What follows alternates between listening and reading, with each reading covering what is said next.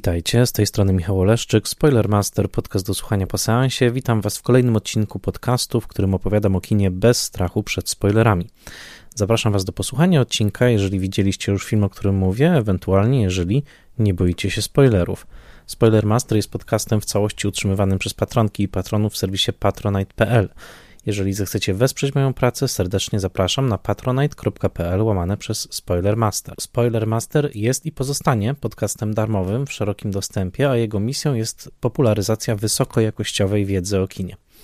Najbardziej jestem wdzięczny moim patronkom i patronom imiennym, a zatem Festiwalowi Mediów Człowiek w Zagrożeniu w Łodzi, Michałowi Hudolińskiemu ze strony Gotam w deszczu, Dianie Dąbrowskiej z Akademii Włoskiego Kina, Agnieszce Egeman, Odiemu Hendersonowi, Beacie Hołowni, Annie Jóźwiak, Tomaszowi Kopoczyńskiemu, Władimirowi Panfiłowowi, Bartkowi Bartkowi Przybyszewskiemu z bloga Liczne Rany Kłute i podcastu o latach 90. Podcastex, Mateuszowi Stępniowi, Jerzemu Zawadzkiemu i Tomaszowi Mączce, autorom podcastu Let's Make Movies, prezentującego ciekawe analizy filmowe, blogowi Przygody Scenarzysty, prezentującego analizy scenariuszowe, a także portalowi Outfilm, oferującemu szeroki wybór filmów o tematyce LGBT. W dzisiejszym odcinku opowiem o filmie Gwiezdne Wojny, a w zasadzie wejdę w dialog o filmie Gwiezdne Wojny George'a Lucasa z roku 1977, ale uczynię to w sposób troszkę niespodziewany. Gwiezdne Wojny oczywiście są klasykiem kina science fiction, są klasykiem kina i chyba czymś więcej niż klasykiem. Są toposem kina, są filmem, które zmienił kino. Niektórzy mówią na lepsze, niektórzy mówią na gorsze, i filmem, który stał się także wielkim przedsiębiorstwem biznesowym o zasięgu nieprawdopodobnym, większym niż jakiekolwiek dzieło w historii kultury. Film George'a Lucasa miał swoją premierę w Stanach Zjednoczonych 25 maja roku 1977 i oczywiście zmienił całą historię gatunku, całą historię rozrywki popularnej, ale dzisiaj chciałbym skupić się na tym, co Gwiezdne Wojny zdziałały w Polsce, konkretnie w Polskiej Rzeczpospolitej Ludowej, na której ekrany weszły w kwietniu roku 1979.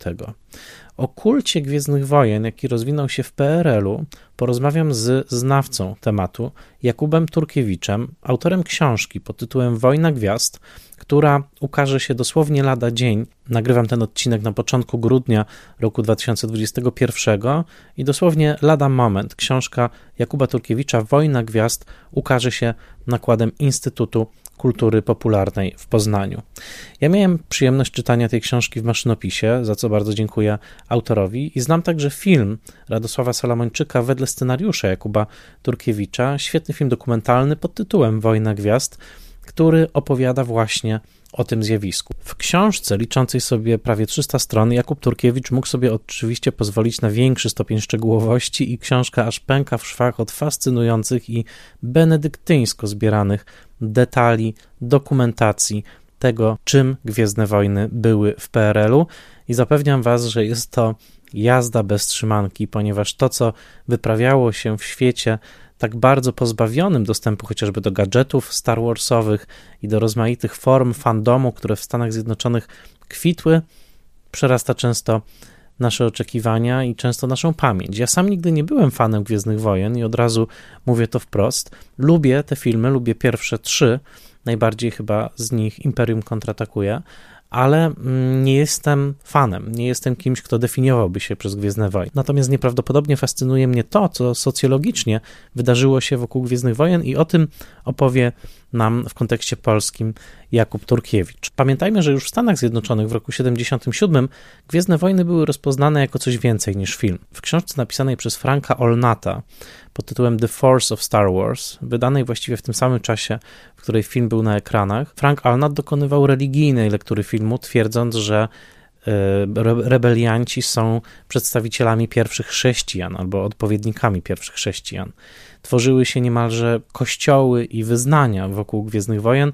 Ludzie dostrzegali w tym filmie znak nadziei, znak przemiany, często duchowej, czasem politycznej, który w dekadzie lat 70., nieprawdopodobnie trudnej w Stanach Zjednoczonych, jawił się jako wysepka czegoś pozytywnego, czegoś optymistycznego, jako dosłowna nowa nadzieja, aby zacytować tytuł części czwartej cyklu. Jim Hoberman w swojej książce The Magic Hour, zbierającej jego teksty z pisma The Village Voice e, z lat 90., przy okazji premiery części pierwszej, epizodu pierwszego, Mroczne Widmo, pisał o kulcie amerykańskim Gwiezdnych Wojen i o tym, jak bardzo Gwiezdne Wojny przebudowały wyobraźnię społeczną i polityczną Amerykanów, wskazując na totalne zakorzenienie się tego filmu poprzez gadżety i poprzez takie totalne nasycenie rynku w latach jeszcze 70.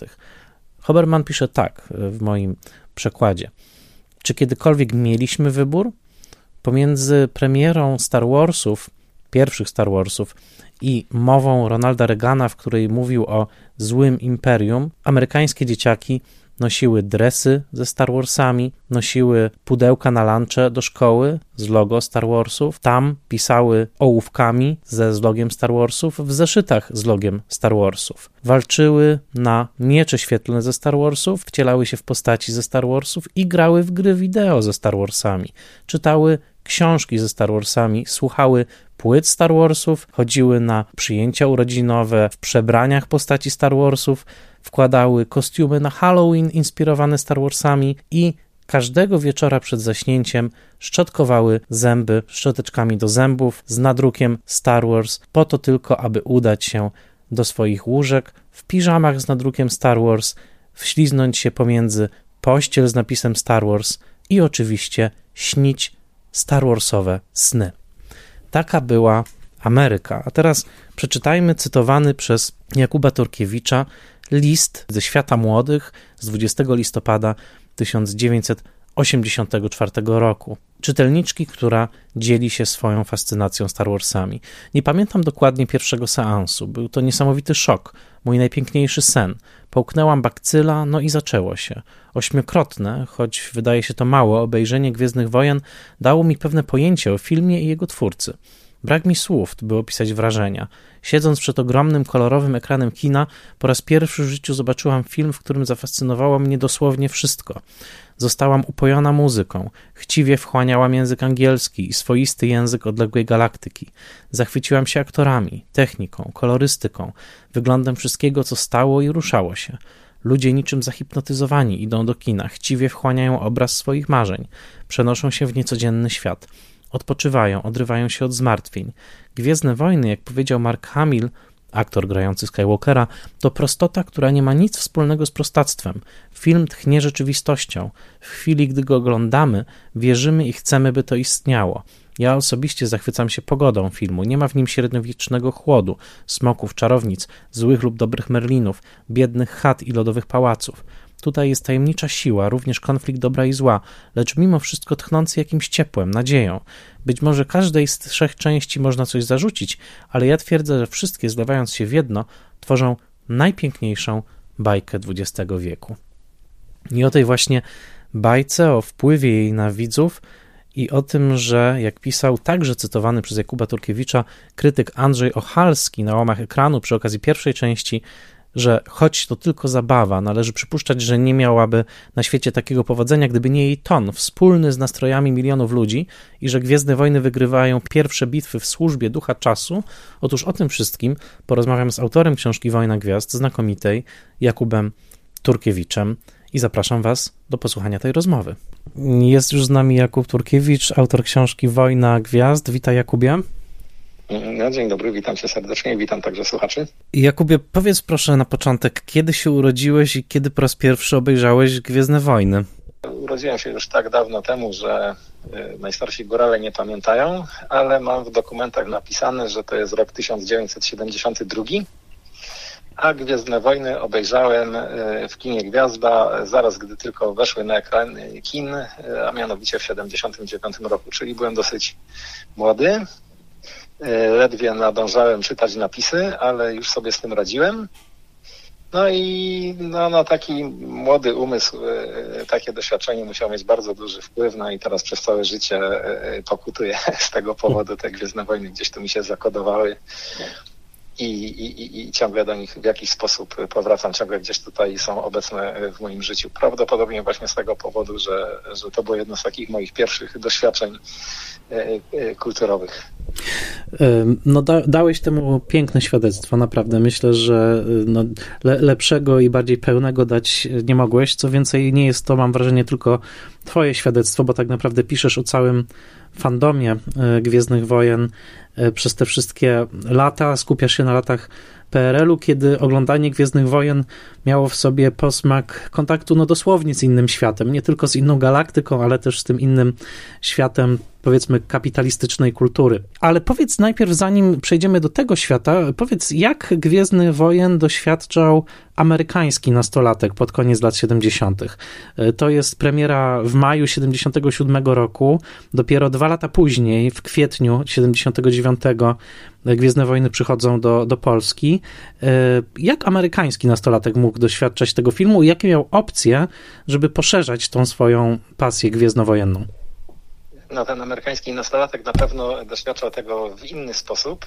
E, e, miał o wiele więcej opcji i to było e, łatwiejsze, no bo to wynika z tych różnic właśnie pomiędzy tą kulturą zachodnią, popularną, która rozwijała się w ten sposób nieskrępowany, jeśli można tak powiedzieć, a tą wersją kultury popularnej, z którą my mieliśmy do czynienia tutaj w Polsce, która przechodziła przez jakieś sito. Mhm. No a zatem nastolatek amerykański musiał inaczej tego wszystkiego doświadczać, a o tym doświadczeniu amerykańskiego nastolatka, jak ono wyglądało, to my się też dowiedzieliśmy. No, my, to znaczy tacy ludzie jak ja, czyli ci fani, którzy w owych czasach zdobywali te doświadczenia, też się dowiadywaliśmy e, z popkultury z amerykańskich filmów, bo tutaj mm, takie pierwsze skojarzenie, czy, czy, czy pierwsze wspomnienie na ten temat, jakie mi przychodzi do głowy, to są też filmy amerykańskie, a mianowicie E.T. oraz Duch, ten Poltergeist mhm. Tobiego Hoopera, bo tam e, e, widzieliśmy tych głównych bohaterów dziecięcych, którzy gromadzili jakieś gadżety i te ich pokoje to były pokoje fanów Gwiezdnych Wojen. Tam można dostrzec figurki z Gwiezdnych Wojen, plakaty z Gwiezdnych Wojen, jakieś statki kosmiczne, te TIE Fightery są w obu filmach, to wszystko jest. I też my tutaj, polscy fani, no wiem z różnych rozmów, że to dotyczy nie tylko mnie, no bo ja to właśnie na przykładzie, na bazie własnego doświadczenia o tym mówię, e, to my zdobywaliśmy wiedzę o tym e, sposobie życia, o tym e, modelu życia właśnie, właśnie w taki sposób. A do tego jeszcze dochodziły na przykład katalogi, bo w jakiś sposób w moje posiadanie trafił, trafiły katalogi, które były tutaj dostępne prawdopodobnie na międzynarodowych targach poznańskich. Y, I jakiś tam katalog jeszcze, który miałem od jakiegoś wujka, który wyjeżdżał na zachód i tam też widziałem, y, że są figurki z Gwiezdnych Wojen.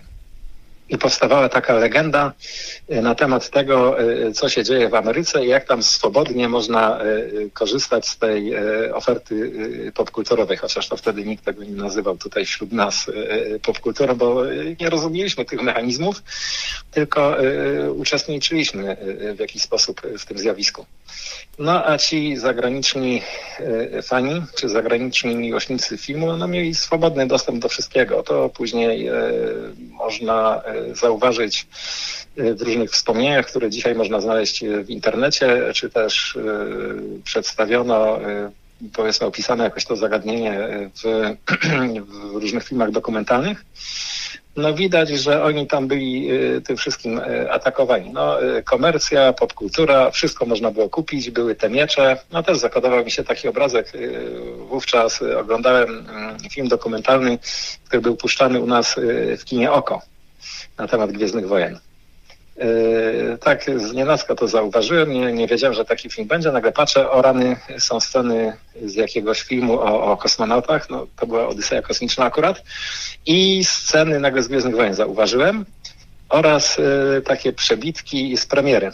I na tej premierze było widać, że y, młodzież, czy, czy też, no nawet dzieci tam były, że te osoby y, toczyły, stojąc w kolejce pomiędzy sobą jakieś walki e, na miecze świetlne, zabawkowe. te koszulki różne z Gwiezdnych Wojen tam były pokazane. Także było widać, my tutaj mieliśmy taki sygnał, że tam na zachodzie ten film został otoczony właśnie jakąś taką kulturą fanowską, że, że są różne przedmioty, z których można korzystać, można się nimi cieszyć, powiedzmy bawić się nimi, ale także coś oznajmiać.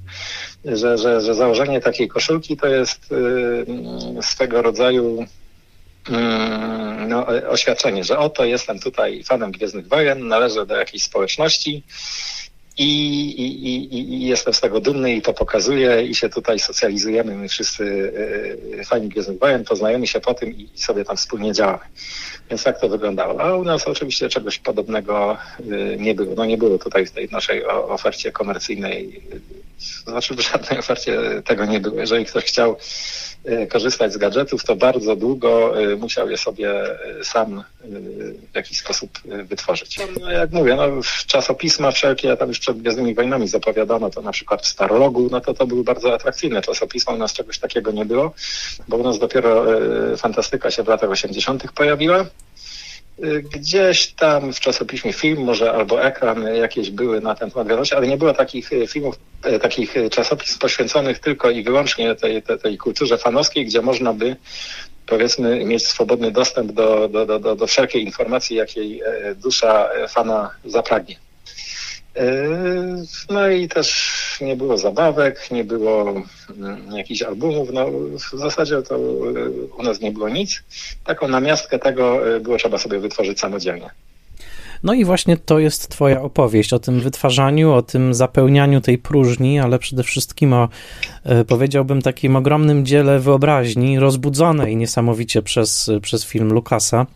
E, I e, ustalmy pewną chronologię, bo amerykańskie nastolatki bawiły się tymi różnymi zabawkami już dobre dwa lata, w momencie, kiedy na przełomie marca i kwietnia roku 79 na polskie ekrany wchodzą Gwiezdne Wojny. Gwiezdne Wojny, e, wcześniej już troszeczkę obecne w polskiej kronice filmowej w 14 marca roku 78 jako Wojna Gwiazd właśnie i wchodzą na ekrany reklamowane e, kultowym już plakatem e, Jakuba Erola z literówką w imieniu Aleka, Aleka Guinnessa i jak podajesz, ten film był drugim w box office tegorocznym po Szczękach 2 e, e, miał ponad 3 miliony widzów, to nawet dzisiaj wynik do pozazdroszczenia, nie jeden filmowiec marzyłby o takim wyniku, żeby mieć te, e, te 3 miliony widzów. No ale właśnie, opisujesz dla mnie fascynujące dwie fazy. Przede wszystkim te, to wyczekiwanie, to, że już było wiadomo, że taki film jest, prawda, że są materiały w świecie młodym, młodych w przekroju i to pierwsze zetknięcie z filmem. Jakie mamy świadectwa tego pierwszego wrażenia, kiedy po raz pierwszy rozbrzmiała muzyka Johna Williamsa e, i, i napis dawno, dawno temu w odległej galaktyce się pojawił? Jakie mamy świadectwa tego pierwszego, można powiedzieć, chyba trochę szoku? No teraz przede wszystkim mamy wspomnienia fanów, którzy na ten temat się wypowiadają, ale wówczas no, ślad, który po tym pozostał, jest y, raczej skromny. Jakieś mamy recenzje, ale to są recenzje oficjalne pisane przez profesjonalistów w prasie. Natomiast efekt działania fanów pojawił się znacznie później, już w latach 80., głównie wtedy, kiedy miało wejść e, Imperium kontratakuje. No bo wtedy okazało się, że to jest coś więcej niż e, po prostu jeden film.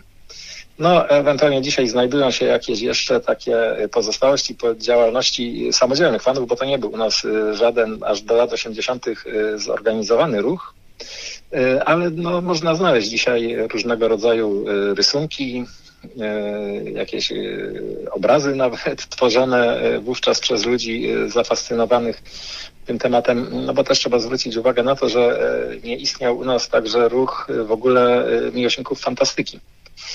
Fantastyka była na przykład w naszej tutaj popkulturze obecna, bo no, nawet od lat 50. już były publikowane różne książki fantastyczne, ale ci fani się w ogóle nie organizowali.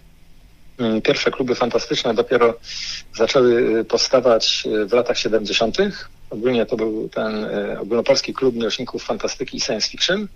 Tam się ludzie zaczęli zrzeszać i w fanzinach wydawanych wówczas, także w informatorach tego ogólnopolskiego klubu, który był y, pierwszym klubem, tam y, są ślady zainteresowania Gwiezdnymi Wojnami, bo są na przykład recenzje.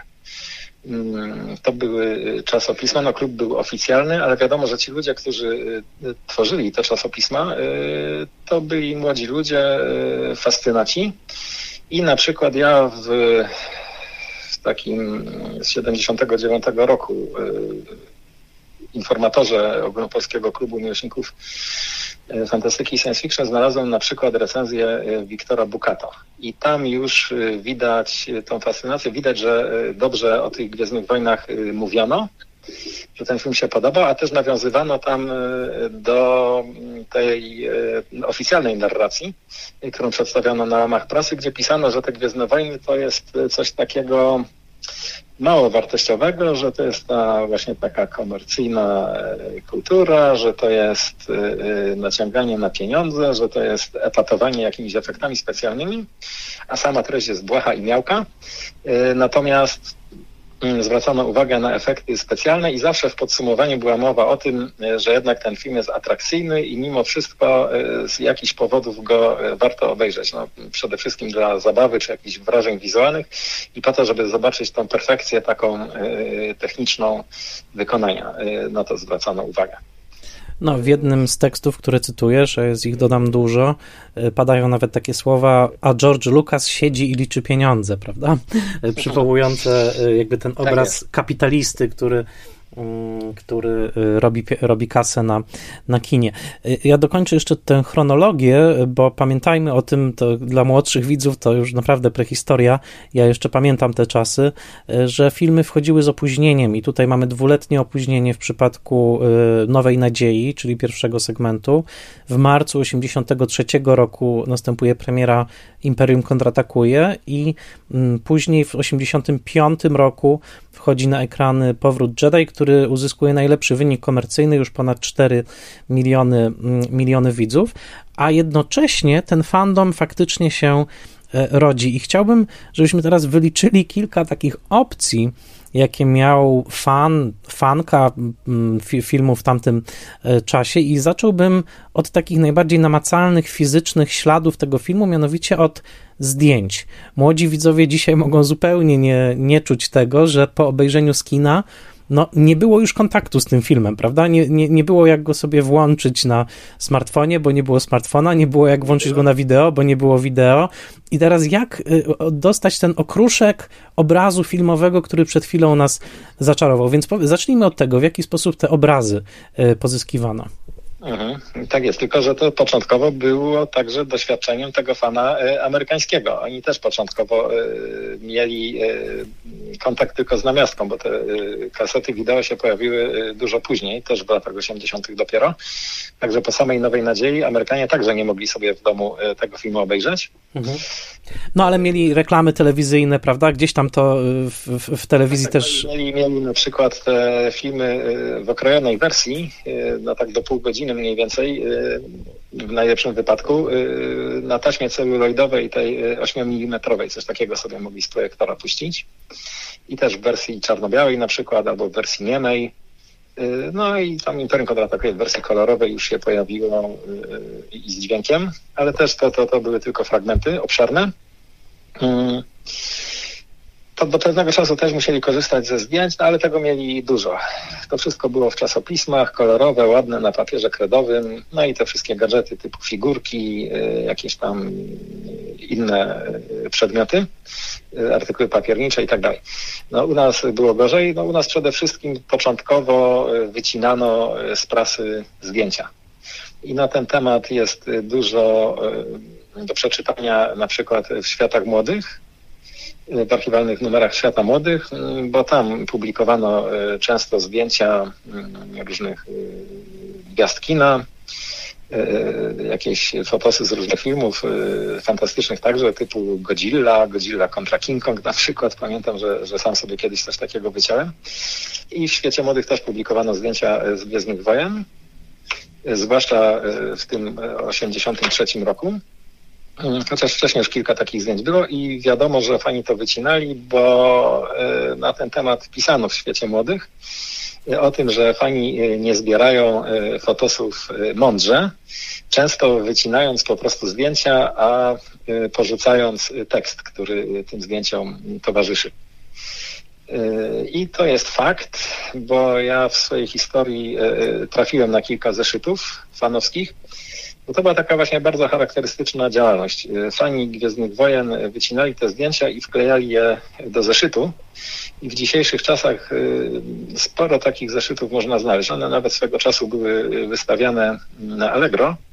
I udało mi się tam za dwa czy trzy takie y, zeszyty kupić. No i też y, ja prowadziłem taką stronę Star Warsy, gdzie umieszczałem zdjęcia różnych starych, powiedzmy, pamiątek związanych z Gwiezdnymi Wojnami i, i odzywali się do mnie różni fani, którzy e, chcieli się pochwalić swoimi kolekcjami i też prezentowali zdjęcia tych swoich zeszytów, także to było bardzo popularne. Ale prawdą jest też, że, że fani Gwiezdnych Wojen oczywiście tego nie wymyślili, bo wcześniej e, e, taką działalność już prowadzono, z, jeszcze chyba w czasach Beatlesów, już wtedy wycinano e, z jakiegoś czasopisma dookoła świata, na przykład wycinano e, fotosy przedstawiające e, idoi tych czytelników. No i tutaj u nas y, wycinano y, zdjęcia z Gwiezdnych Wojen, no nie tylko ze świata młodych, ale też z różnych innych czasopism. No na pewno w czasopiśmie Ameryka bardzo ładne zdjęcia się pojawiały. To było czasopismo wydawane na papierze kredowym, wysokiej jakości. Y, no i te, te, te, te branżowe typu film, ekran, tam coś takiego było. No ja pamiętam takie mam wspomnienie, to chyba nawet w Głosie Wielkopolskim w jakimś dzienniku znalazłem e, zdjęcie z Gwiezdnych i to był też e, cenny skarb, chociaż tam niewiele było widać, bo taka wtedy technika e, druku mm, była popularna, która nie, nie czy, czy może była dostępna po prostu, bo to była pewnie jedyna dostępna w naszych warunkach, że te zdjęcia się z takich kropeczek składały, tam więcej wyobraźni było trzeba użyć, żeby się zorientować, co tam jest. No, także, także, także tego typu y, obrazki, no wszystko, co w jakiś sposób symbolizowało Gwiezdne Wojny, to było dla y, tych fanów y, bardzo cenną rzeczą. A w Trybunie Ludu na przykład, zaraz po premierze Gwiezdnych Wojen też zamieszczono zdjęcie z tego filmu wraz z krótką, niezbyt pochlebną recenzją. Mhm. No, y, też bardzo ciekawe jest to, że mówisz o, y, w książce mówisz o fotosach z niemieckiego pisma Bravo. Y, co więcej, nawet w świecie młodych instruowano, znalazłeś taką przezabawną instrukcję, jak można zaprenumerować w Polsce niemieckie pismo Bravo. Okazuje się, że trzeba było wypełnić specjalny druk, pójść na krakowskie przedmieście 7, zapłacić w dewizach mniej więcej równowartość 100 dolarów dla słuchaczy też i dla czytelników. Przypominasz, że wtedy y, średnia pensja w Polsce wynosiła około chyba 20 czy 30 dolarów, więc to był duży, y, duży wydatek i wtedy można było liczyć na, na takie egzemplarze, ale oczywiście to była opcja tak naprawdę super wąska i super y, elitarna. Ale piszesz też o czymś takim jak fotoplastykon. Gdybyś powiedział o, tych, o tym zjawisku. No właśnie, fotoplastykan w Poznaniu był dostępny, znaczy funkcjonował taki niewielki sklepik, w którym sprzedawano e, fotosy z rozmaitych e, filmów. No, e, ponieważ to jest moje doświadczenie, to ja mam taki zwyczaj w zasadzie wszystkie te zdjęcia nazywać zdjęciami z fotoplastikonu, ponieważ one zawsze tak samo wyglądały. Natomiast one były dostępne też na różnych targach, na jakichś bazarach. No, wiele osób dorabiało sobie do pensji mm, tworząc takie fotokopie artykułów z zagranicznych czasopism lub samych zdjęć.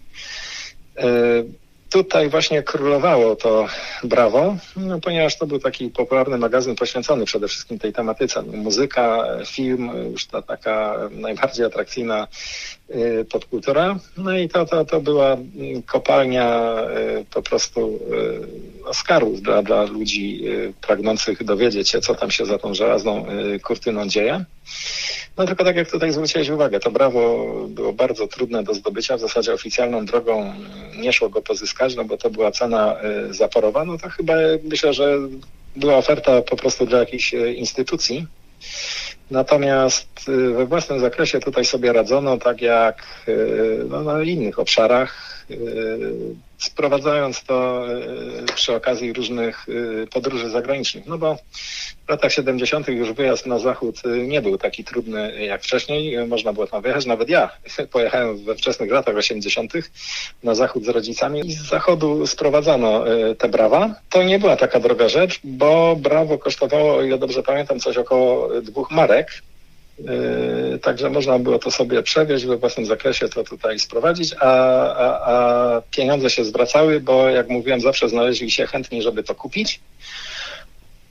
A wśród tych chętnych byli także ci, którzy potrzebowali e, tych czasopism po to, aby produkować te e, fotokopie i je później sprzedawać i jeszcze na tym zarobić. No też tutaj takie ciekawe zjawisko, taki kolega, poznany też dzięki Star Warsom, czyli tej mojej stronie, Mariusz Ramach bardzo się zaangażował w taką działalność, bo też był takim e, zdeklarowanym fanem Gwiezdnych Wojen. On tam jeździł na e, giełdę. Mm, rano się zjawiał jak najwcześniej, żeby znaleźć jakieś brawo, w którym mogły być zdjęcia z Gwiezdnych Wojen. I to wyglądało w taki sposób, bo te brawa tam można było kupić w całości. Natomiast sprzedawcy y, czy handlarze, wiedząc o tym, że on jest zainteresowany Gwiezdnymi Wojnami, oferowali mu pojedyncze strony. I on sobie y, żyletką taką pojedynczą stronę wycinał, płacił za nią parę złotych, y, zabierał do domu, cieszył się, a te brawa były nadal sprzedawane, były pozbawione tej strony, ale o tym e, ewentualnych nabywców nie informowano. One były nadal sprzedawane na przykład w całości temu, kogo było na to stać. A wiadomo też, że, że, że, że byli tacy nabywcy, którzy kupowali też pojedyncze strony przedstawiające e, innych idoli. No, ja znałem e, kolegę, który bardzo lubił zespół Depeche Mode i, i, i też w taki sposób pozyskiwał jakieś materiały dotyczące tego zespołu. Mhm. No to wszystko naprawdę są fascynujące historie z takiej prehistorii oczywiście, którą ja też pamiętam, ale dla młodych słuchaczy to może być lekki szok.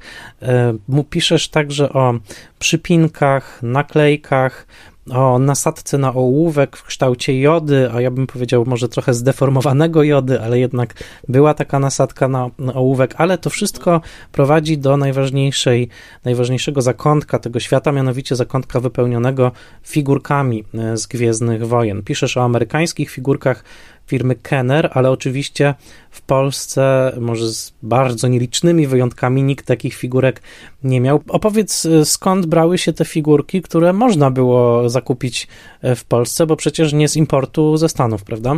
Mm, no rzeczywiście, y, o te oryginalne figurki, które były produkowane na zachodzie, było w Polsce bardzo trudno. Gdzieś tam krążą legendy, że jakąś figurkę można było kupić w Peweksie. No, znam e, człowieka, który twierdzi, że Citripio kupił sobie w Peweksie, ale to jest taka jedna tylko historia e, mi znana, chociaż kto wie, może kiedyś e, dowiemy się więcej na ten temat. Bo w ogóle w obozie tym socjalistycznym figurki z Gwiezdnych Wojen oryginalne Kennera nie były dostępne, nie, nie były sprowadzane, z wyjątkiem Węgier. Na Węgrzech kilka takich e, wzorów było dostępnych. E, ogólnie firma Kenner wyprodukowała 107 różnych wzorów. E, z tego co mi wiadomo, na Węgrzech około 20 było można kupić, ale też nie wszędzie. Ale jednak były. No, Węgrzy też produkowali podróbki. Natomiast w Polsce było to bardzo trudno. Tacy szczęśliwcy mieli dostęp do tych figurek, y, których rodzice y, przywieźli z zachodu. Miałem też kolegę, który śpiewał w chórze z Grosza i w czasie tam swoich wojaży jakoś za, za pieniądze, które mu rodzice przekazali, udało mu się kupić trzy figurki. No to on tutaj na naszym podwórku był szefem. Rządził po prostu. Miał też jakieś komiksy, bo tam wydawano także komiksy. Firma Marvel wtedy wydawała komiksy ale ogólnie to było niedostępne. Jednak no, sanie na rynku było, bo tak jak mówiłem, ja na przykład kiedyś widziałem katalog, w tym katalogu widziałem te ludziki i o nich marzyłem. I pewnego razu nad morzem zauważyłem w kiosku figurkę przedstawiającą Czubakę, bohatera Gwiezdnych Wojen. Y, zresztą opisanego tam w oknie wystawowym jako zabawka z planety Małp. I teraz tak. Wygląda na to, że gdzieś na początku lat 80. wyprodukowano kilka wzorów takich figurek bardzo dobrej jakości. No, w książce opisuje te wszystkie rzuty figurek, jakie pojawiły się u nas na rynku. Natomiast dopiero około roku 1985 pojawiła się taka większa seria. Były to figurki, które produkowano w Gdańsku. No i były to po prostu y, odlewy tych y, figurek zagranicznych, 20 wzorów. Y, przy czym no, taką ich charakterystyczną cechą jest to, że dla tych wszystkich wzorów to były różne tułowie. Wyprodukowano tylko trzy wzory kończyn czyli były nogi i rączki od trzech tylko figurek i później te wszystkie torsy wyposażano e, w te same mm, odnóża. Także to, to, to jest taka charakterystyczna cecha. To też jest takie właśnie takie skrzywienie, taka troszkę parodia tego, co było dostępne na zachodzie, z czego mogli korzystać ci fani po, po drugiej stronie żelaznej kurtyny. No ale nas to cieszyło. Y, te figurki były też na jakichś tam y, polskich blisterach, na takich tekturkach z jakimś obrazkiem. I to był taki element kolekcjonerski, chociaż w owych czasach też nikt tego nie kolekcjonował, tylko się tym bawiono. Ta fabryka, fabryka, właśnie ten zakład rzemieślniczy funkcjonował w Gdańsku. I to jest też taka charakterystyczna cecha, wielu zjawisk, które e, przychodziły do nas e, z zachodu, przenikały przez te szczeliny e, w żelaznej kurtynie, że te, te ciekawostki różne docierały do nas przez miasta portowe. Właśnie głównie, głównie to był Gdańsk. Tam jakieś płyty na przykład gramofonowe, E, inne popkulturowe historie i w tym właśnie figurki z Gwiezdnych Wojen. No ktoś tam e, sprowadził, być może jakiś marynarz na przykład przywiózł e, trochę figurek z Gwiezdnych Wojen, a jakiś zaradny przedsiębiorca porobił odlewy i zarzucił ten polski rynek, bo to była naprawdę bardzo popularna wtedy rzecz. Te figurki były dostępne wszędzie, w tym znaczeniu, że no, w sklepach papierniczych w całej Polsce ale ja nawet widziałem je e, na rynku w kwiaciarni i w sklepach zabawkarskich się pojawiały, no były dostępne e, bardzo szeroko, także dzisiaj, kiedy spotykam ludzi, na przykład przy okazji e, pokazu filmu Wojna Gwiazd, no to podchodzą do mnie tacy starsi fani i, i, opowiadają o tym, że tak, tak, ja też miałem kilka takich figurek. No w całej Polsce były dostępne, no i stanowiły takie właśnie jak to powiedział Steven Sansi, do ile dobrze pamiętam, y, serce tego zjawiska Star Wars. No w Polsce było tak jak na Zachodzie, bo tam także te figurki y, Kennera cieszyły się wielką popularnością. Sprzedano 250 milionów y, sztuk.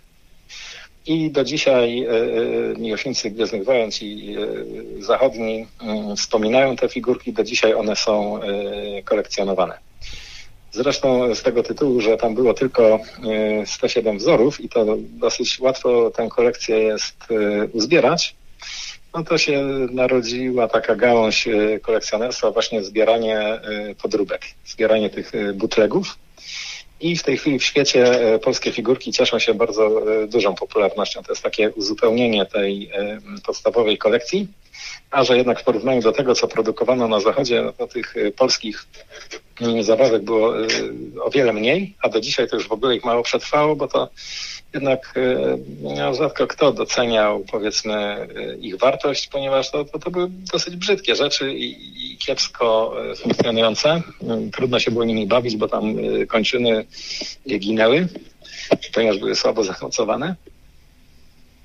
No to dzisiaj, dzisiaj to jest bardzo cenne i no, wystarczy poobserwować Allegro, co się dzieje, kiedy tam się pojawi taka e, polska figurka. No, w tej chwili to jest bardzo poszukiwany e, towar, że się tak brzydko wyrażę. Bo dla jednych to jest towar, a dla innych to jest jednak wspomnienie i, i ludzie w tym lokują w jakiś sposób e, swoje uczucia. Takie, no, budzi to nostalgię, budzi wspomnienia jest dobrze wspominane. No i z tego tytułu też chyba dużą popularnością się, znaczy popularnością, popularnością nie, ale, ale, ale jakimś uznaniem widzów, uznaniem widzów spotkał się nasz film, bo przypomnieliśmy po prostu te zjawiska, w których wielu, wielu z nas uczestniczyło. Tak, piszesz też o tym, że wśród samych wytwórców panowała dosyć niska świadomość tego, co tworzyli. E, między innymi nazywali postaci, które e, no, tak naprawdę e, no, no, no, tworzyli z tych różnych tworzyw, między innymi mucha, rura czy spawacz, to były takie nickname'y. Rura i spawacz.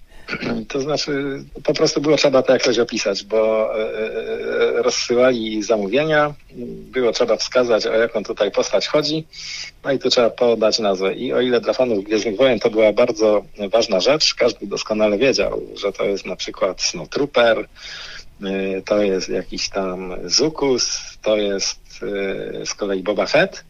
I, i, i to jest ważne i istotne dla fanów Gwiezdnych Wojen, którzy kochają to uniwersum a dla tych producentów to było po prostu źródło mm, dochodu, to była okazja, y, żeby sobie y, zarobić, y, w czym zresztą nie ma nic złego.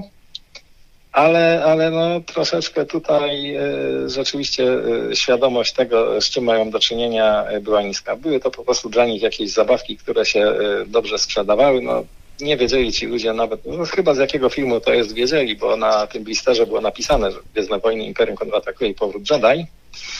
E, no natomiast nikt nie wnikał w to, e, kim ci bohaterowie są. Dla tych ludzi, którzy to tworzyli, akurat nie było to istotne. W przeciwieństwie na przykład do tych twórców e, amerykańskich, którzy produkowali figurki Kennera, bo no, jest taki film ładny The Plastic Galaxy, i tam wypowiadają się e, twórcy, także dla nich to było bardzo ważne, no bo właśnie taka ciekawostka, że e, ta fabryka, znaczy e, to przedsiębiorstwo Kenner, które produkowało figurki, ono samo się zwróciło do George'a Lucasa z taką propozycją, czy on nie chciałby właśnie, aby wyprodukowali tego typu ludziki. I ci ludzie, którzy tam pracowali, byli fascynatami. Oni przeczytali o Gwiezdnych Wojnach najpierw w czasopiśmie Starog, później obejrzeli ten film i, i to wszystko im się bardzo podobało. I oni tam rzeczywiście y, włożyli dużo serca w to, żeby te figurki y, wyglądały w sposób satysfakcjonujący, żeby one y, służyły zabawie i, i żeby były użyteczne i żeby cieszyły, cieszyły te dzieci, które z tego będą korzystać. Mhm. Y, no to dojdźmy teraz do chyba sedna sprawy, no bo tak, można mieć zdjęcie zakupione powiedzmy w fotoplastykonie, można mieć figurkę, y, można mieć y, zapinkę albo na ołówek nakładkę w kształcie jody, ale no to wszystko jest jeszcze dosyć samotne. Najważniejsze chyba, żeby znaleźć wspólnotę, żeby znaleźć innych ludzi, którzy tak samo kochają Gwiezdne Wojny. I tutaj piszesz o historii fanklubów związanych z Gwiezdnymi Wojnami i tak naprawdę całych społeczności, zresztą no, też jesteś jej żywą częścią. E, zapytam trochę dookoła, czym był lubieżny okruch?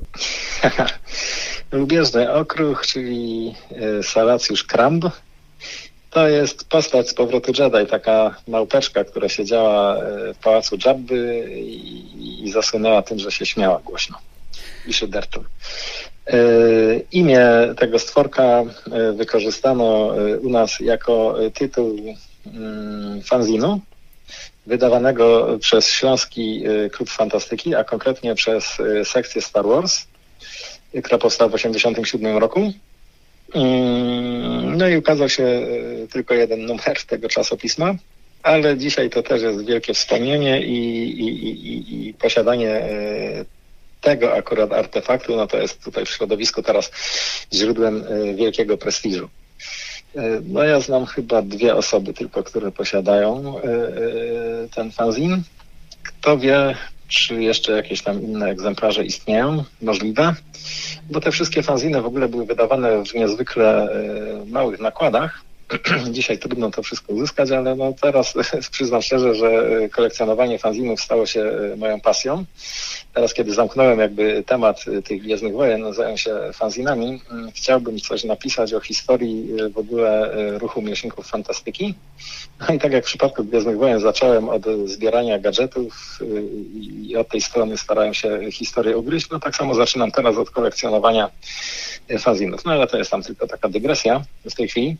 Natomiast y, powróćmy do y, y, organizacji fandomu. Otóż fandom w Polsce organizował się też w sposób odmienny niż w Stanach Zjednoczonych, ponieważ tam istniał fanklub oficjalny. Tam się zaczęło od tego, że ludzie, chociaż też to była w pewnym sensie inicjatywa oddolna, bo po premierze Gwiezdnych Wojen do wytwórni zaczęło napływać wiele listów z prośbą o założenie fanklubu. I rzeczywiście to y, wytwórnia początkowo y, y, taki fanklub zorganizowała. I tam no, olbrzymie rzesze ludzi dążyły do tego, żeby się w jakiś sposób zorganizować. Tam działalność polegała przede wszystkim na wpłaceniu składek, zresztą niewielkich, to było chyba około, ile dobrze pamiętam, około 5 dolarów. I można było wejść w posiadanie pewnych gadżetów, które były w jakiś sposób unikalne, między innymi też fanzinów. Tam pierwszy nosił tytuł Banta Tracks, gdzie jakieś informacje umieszczano e, takie, które nie były dostępne zwykłym śmiertelnikom, nie można było o tym przeczytać e, w popularnej prasie, tylko to się pojawiało w fanzinie. Na przykład taka informacja, bo na to tutaj ludzie oglądający Gwiezdne Wojny też zwracają uwagę, że mm, na koniec Nowej Nadziei, kiedy jest to rozdanie medali, tam po medal idzie przecież Han Solo, Luke Skywalker i Chewbacca, a tylko Han Solo i Luke Skywalker dostają medal, a Chewbacca nie. E, to dla przeciętnego widza pewnie nie ma wielkiego znaczenia, ale dla fanów Gwiezdnych już tak. I oni się zastanawiają, co się stało, dlaczego ten Chewbacca e, nie dostał medalu. E, I w jednym z tych fanzinów oficjalnych tam wyjaśniono, że Chewbacca nie dostał medalu, ponieważ go nie chciał, ponieważ taka jest kultura Łukich, on należy do rasy Łukich, że oni żadnych medali nie uznają. I już fani Gwiezdnych Wojen mogli się cieszyć tym, że posiadają e, większą wiedzę i lepszą niż e, przeciętni widzowie. No, w Polsce też jakieś takie dążenie było, mm, taka chęć e, zjednoczenia się, czy, czy jakiegoś nawiązania kontaktu w jakimś tam celu. No nie wiem, człowiek to jest istota, człowiek to jest zwierzę społeczne i dąży do tego, żeby tam jakoś w tej wspólnocie budować swój prestiż też w jakiś sposób, na przykład przez posiadanie jakichś fajnych gadżetów, czy przez um, posiadanie wiedzy i, i, dzielenie się większą wiedzą niż, niż posiadają ci współ, powiedzmy, e, e, współuczestnicy tego życia. E, no i w tym celu się prawdopodobnie gromadzono, ale także po to, żeby pozyskiwać różne gadżety, bo pierwsze sygnały e, pojawiły się właśnie w świecie młodych, mm, bo to było czasopismo, które się okazywało trzy razy w tygodniu. Tam był taki dział Gwiazdozbiór, którym pisano o filmach i, i, i idolach młodzieży. I w tym gwiazdozbiorze była skrzynka kontaktowa tak zwana. Można tam było e, napisać parę słów od siebie, podać swój adres i proponować wymianę jakimiś materiałami posiadanymi przez siebie. I w pewnym momencie tam się dosyć dużo zaczęło pojawiać ogłoszeń dotyczących Gwiezdnych Wojen. Oferowano zdjęcia z Gwiezdnych Wojen, oferowano jakieś na przykład tłumaczenia książek amerykańskich, bo było kilka takich książek, których akcja się rozgrywa w świecie Gwiezdnych Wojen. I z tej takiej korespondencji wykluły się fankluby. Wykluło się kilka fanklubów, one raczej no to były takie były pobożne życzenia tych osób zazwyczaj, które tam pisały i chciały zakładać te fankluby. Także było, o ile pamiętam, około ośmiu takich prób i tak naprawdę niewiele po tych fanklubach do dzisiaj pozostało. Natomiast wśród nich się znalazł na przykład y, fanklub z brzegu, y, brzeski fanklub o nazwie Falcon, który rzeczywiście zaczął działać dosyć prężnie i nawiązał też współpracę z, y, z tym, ze światem młodych.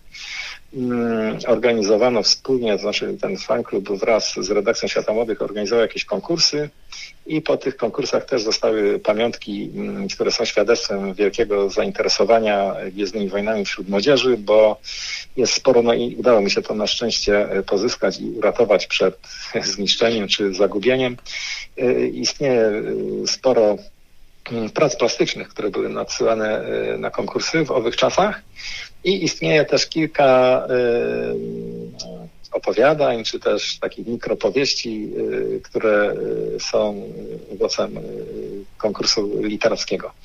Takie rzeczy są, istnieją i, i, i pokazują, w jaki sposób tam próbowano Y, y, działać, organizować i uzewnętrzniać jakby tą, tą, tą, swoją miłość, no bo to inaczej się nie da nazwać. To też wynika z y, listów, które były pisane do świata młodych i były tam publikowane, że ci, ci ludzie, oni przyznawali się no, do, do fascynacji i, i wręcz do, no można powiedzieć, miłości nie? Do, do, do tego filmu. Takie to jest troszeczkę dziwne, nie do końca by się chciało do tego przyznać, ale no te Gwiezdne Wojny wywarły taki wielki wpływ, że, że, że, że, że jest to coś więcej niż po prostu zwykłe zainteresowanie. Mhm. No, mm, powoli zmierzając do, do końca, powiem tak, że w Twojej książce wykonałeś tą ogromną faktograficzną pracę, ale też odmalowałeś parę obrazków, które ze mną zostaną. Między innymi jeden z tych obrazków to jest grupa fanów Gwiezdnych Wojen, którzy e, słuchają nagranej na taśmie ścieżki dźwiękowej e, filmu, jednocześnie wpatrując się w zebrane zdjęcia e, z tego filmu i, i jak piszesz, starają sobie wyobrażać ten film, jest w tym jakaś wielka, z jednej strony siła wyobraźni, z drugiej strony jakiś taki głód właśnie innego innego świata. I ty piszesz wprost, nawet w paru miejscach książki, że tak długie zajmowanie się tym całym fenomenem i też uczestniczenie w nim wywołało w tobie pewną taką filozoficzną e, refleksję. E, powiedz, e, gdzie bije serce Gwiezdnych Wojen? Czy Gwiezdne Wojny obaliły komunizm w Polsce, a może zrobiły coś nawet więcej w sercach ludzi? Powiedz mi, jak ty patrzysz na to właśnie z tej perspektywy już takiej ludzkiej, egzystencjalnej, co dały Gwiezdne Wojny tym rzeszom, rzeszom ludzi? No coś dały. Nie, nie, nie można zaryzykować twierdzenia, że Gwiezdne Wojny obaliły komunizm ale y, one są takim świadectwem tego, że zamiłowanie, zainteresowanie y, tą popkulturą inną niż ta, która była y, u nas dostępna, było i ono było bardzo silne. I tutaj o to chodzi teraz, to, dotyka, no stąd to nastawienie filozoficzne, że to dotyka samej istoty no nie chcę powiedzieć człowieczeństwa, ale istoty natury człowieka, że co jest właściwie dla nas ludzi ważne. Każdy ma jakieś tam swoje y, cele do osiągnięcia. No i dla wielu, zwłaszcza w warunkach jakiejś tam opresji, czy powiedzmy, o, w warunkach niedoboru, bo tutaj mamy do czynienia może nie tyle z opresją, co z niedoborem. Ale niedoborem regulowanym, bo to no, w tamtych czasach, y, powiedzmy, władza starała się tą kulturą sterować. Przez to być może na niektórych obszarach to nawet nieźle kulturze wtedy robiło, jak się popatrzy, co się teraz y, wyprawia, y, ale chodzi o to, że, że, że, że, że ludzie odczuwają pewne potrzeby, muszą w jakiś sposób realizować swoje pasje, bo też ci ludzie, o których ja piszę, to są ludzie pełni pasji. To była ich pasja i oni dążyli do tego, żeby te swoje cele którymi było korzystanie po prostu z owoców kultury popularnej, żeby to realizować wbrew y, wszystkiemu. I tutaj w tym świecie Gwiezdnych Wojen to się skupia jak w soczewce, bo to były takie czasy, gdzie, gdzie, gdzie akurat takie, mm, taka chęć robienia tego, y, co naprawdę, do czego się czujemy powołani, ta chęć jakoś y, eksplodowała w społeczeństwie, bo wtedy mamy te, te ważne wydarzenia różne od 76 roku. Społeczeństwo obywatelskie się tutaj kształtuje, mamy KOR i tak dalej. To wszystko zaowocowało później tą, tym karnawałem Solidarności i, i tak dalej i ostatecznie prawdopodobnie e, e, doprowadziło do, do, do, do zmiany ustroju i rzeczywistości. I w Gwiezdnych Wojnach to się skupia, o, o co tu w ogóle chodzi. Że tutaj nie zawsze chodzi o jakieś e, ważne idee, nie zawsze chodzi tutaj o te mm, poważne sprawy typu Bóg, honor, ojczyzna, walka, wojna i tak. Po prostu ludzie pragną żyć zgodnie z tym, co im nakazuje ich natura. W przypadku fanów Gwiezdnych Wojen to była po prostu zwykła chęć oglądania filmu, korzystania z dóbr, które pozwalają gdzieś tam marzyć, uczestniczyć w jakiejś opowieści.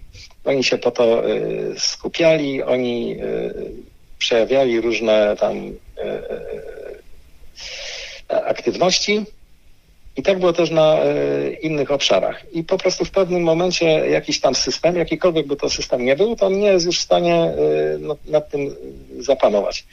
I gdzieś tam e, ta ludzka natura ostatecznie zwycięża i powoduje, że, że, że następują zmiany. Tak mi się wydaje. No chciałoby się powiedzieć... Chciałoby, chciałoby się powiedzieć nowa nadzieja, a powiedz, no bo dokończyłeś pewne ważne dzieło w postaci tej, tej książki, no już nikt inny takiej książki nie napisze, bo ty wykonałeś tę całą, całą mrówczą pracę. Y, jakie następne marzenie? Chcesz zbudować w Polsce Muzeum Polskiego Fandomu Gwiezdnych Wojen? Ja bym chciał wreszcie zamknąć ten rozdział Gwiezdnych Wojen w swoim życiu, bo tak jak mówię w filmie, no, bycie fanem to jest nie do końca e, poważna, godna e, dorosłego człowieka rzecz, ale no, przyznaję, nie potrafię e, się od tego odciąć. No zawsze te Gwiezdne Wojny tutaj u mnie powracają. Na jakiś czas myślę tą książką i wcześniej filmem zamknąłem ten etap. Co ja bym chciał? No, chciałbym się zająć e, pisaniem. Teraz chciałbym zbadać w ogóle, jak to wygląda, bo ja lubię, lubię genezę. Tutaj mamy genezę tego właśnie zjawiska e, Star Wars, które trwa do dzisiaj, no bo dzisiaj tych fanklubów jest pełno i, i ten ruch fandomowy jest e, potężny. Ale tego już nie badam, no bo to po prostu jest. A tutaj mamy tą genezę, ja się zastanawiam, skąd to się wzięło. Teraz chciałbym zobaczyć, jak to w ogóle było z z fantastyką. Jak się rodził ten ruch fantastyki, dlaczego? I zobaczyć, jak, jak wyglądały pasje tych ludzi, którzy się zajmowali szeroko pojętą fantastyką, jakie tam mechanizmy działają, jak to się wiąże z kulturą popularną i naszą i zachodnią, jak to wszystko wygląda.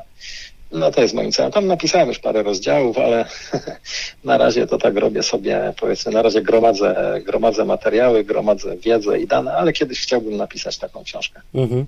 Ostatnie pytanie. Idziesz sobie galerią handlową, mijasz sklep Lego i stamtąd wybiega dwunastolatek ściskający w rękach wielki zestaw klocków Lego Star Wars. Co sobie myślisz? Jaki fajny dzieciak. Super. No, no bo dzisiaj to zjawisko wygląda inaczej. To jest teraz łatwo osiągane. No znaczy teraz to można realizować w taki sposób, w jaki wtedy realizowano to w tym świecie, który był dla nas niedostępny i te dzieci tutaj dzisiaj mogą robić to, o czym my marzyliśmy, ale nie wiadomo, jaką to ma wartość, bo w tamtych czasach ten właśnie niedobór to tych fanów y, mobilizowało y, do różnych działań, które wymagały pewnej wiedzy i pewnych umiejętności. Było trzeba poznać język angielski na przykład, żeby sobie przetłumaczyć książkę. Y, było trzeba nawiązać znajomości jakiejś, żeby dotrzeć do jakiegoś klubu. O, o tutaj jeszcze mówiłem o, o, klubie brzeskim, jeszcze zapomniałem powiedzieć o Śląskim Klubie Fantastyki, gdzie była ta sekcja Gwiezdnych Wojen, bo to było bardzo ważne i tutaj też następuje to połączenie w ogóle klub fantastyki i, i zainteresowanie Gwiezdnymi Wojnami. No, bo mówisz, że nikt takiej książki jak ja nie napisze, ale właśnie ja myślę, że tak, że można ten temat rozwinąć, że to, co ja zrobiłem, to jest po prostu taki pierwszy krok. Wskazałem wiele może momentami nawet troszkę pobieżnie, no, chociaż ja starałem się zgłębić, na ile byłem w stanie, y, te wszystkie tematy, ale to wszystko można pogłębić i można to jeszcze pogłębić y, patrząc z perspektywy naukowej, doszukiwać się tych mechanizmów y, społecznych, no, jak to wygląda. Ja mam nadzieję, że, że, że, że kilka książek powstanie i tam poszczególne aspekty zostaną jeszcze dobrze zbadane, lepiej, lepiej niż ja to zrobiłem. Fantastycznie, tego życzę nam wszystkim, a Tobie dziękuję serdecznie za tę książkę. No a ja Tobie dziękuję za zaproszenie i, i możliwość tutaj wypowiedzenia się i zasygnalizowania, że ta książka istnieje i chciałbym zachęcić do lektury, bo, bo tam to jest wszystko lepiej usystematyzowane i zręcznie opowiedziane niż to zrobiłem tutaj. Raz jeszcze dziękuję Jakubowi Turkiewiczowi za to, że przyjął moje zaproszenie. Naprawdę fascynujący kawałek historii. Oczywiście nie powiedzieliśmy o wielu rzeczach, między innymi o tym, że Gwiezdne Wojny inspirowały także twórczość fanowską, a nawet rodzaje kabaretowych występów, takie jak chociażby sketch Obibok Ikebana, wnuk Obiłana, ale o tym możecie już przeczytać w samej książce Jakuba Turkiewicza.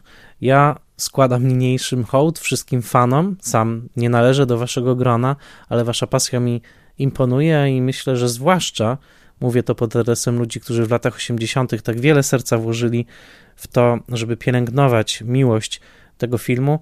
Myślę, że w tym, co robiliście i w tym, zważywszy na to, w jak trudnych warunkach się to odbywało, płonął ogień czegoś bardzo prawdziwego i bardzo pięknego. Także mój wielki szacunek. Nie załapałem się na ten sam fandom, ale wiem, że ta wasza miłość do kina, które niosło ze sobą tak pozytywne przesłanie, na pewno też e, odbiła się na duchu tego trudnego czasu i być może ocaliła jakiś kawałek światła w czasie, kiedy dominował e, zdecydowanie w Polsce mrok. Bardzo dziękuję raz jeszcze Jakubowi Turkiewiczowi. Dziękuję Wam za słuchanie. Serdecznie zapraszam na mój profil patronite.pl łamane przez Spoilermaster. Jeżeli zechcecie wesprzeć mój podcast, moją pracę nad odcinkami, będę Wam niesłychanie zobowiązany. A teraz już dziękuję za to, że tym razem wybraliście Spoilermastera i zapraszam na kolejny odcinek już za tydzień.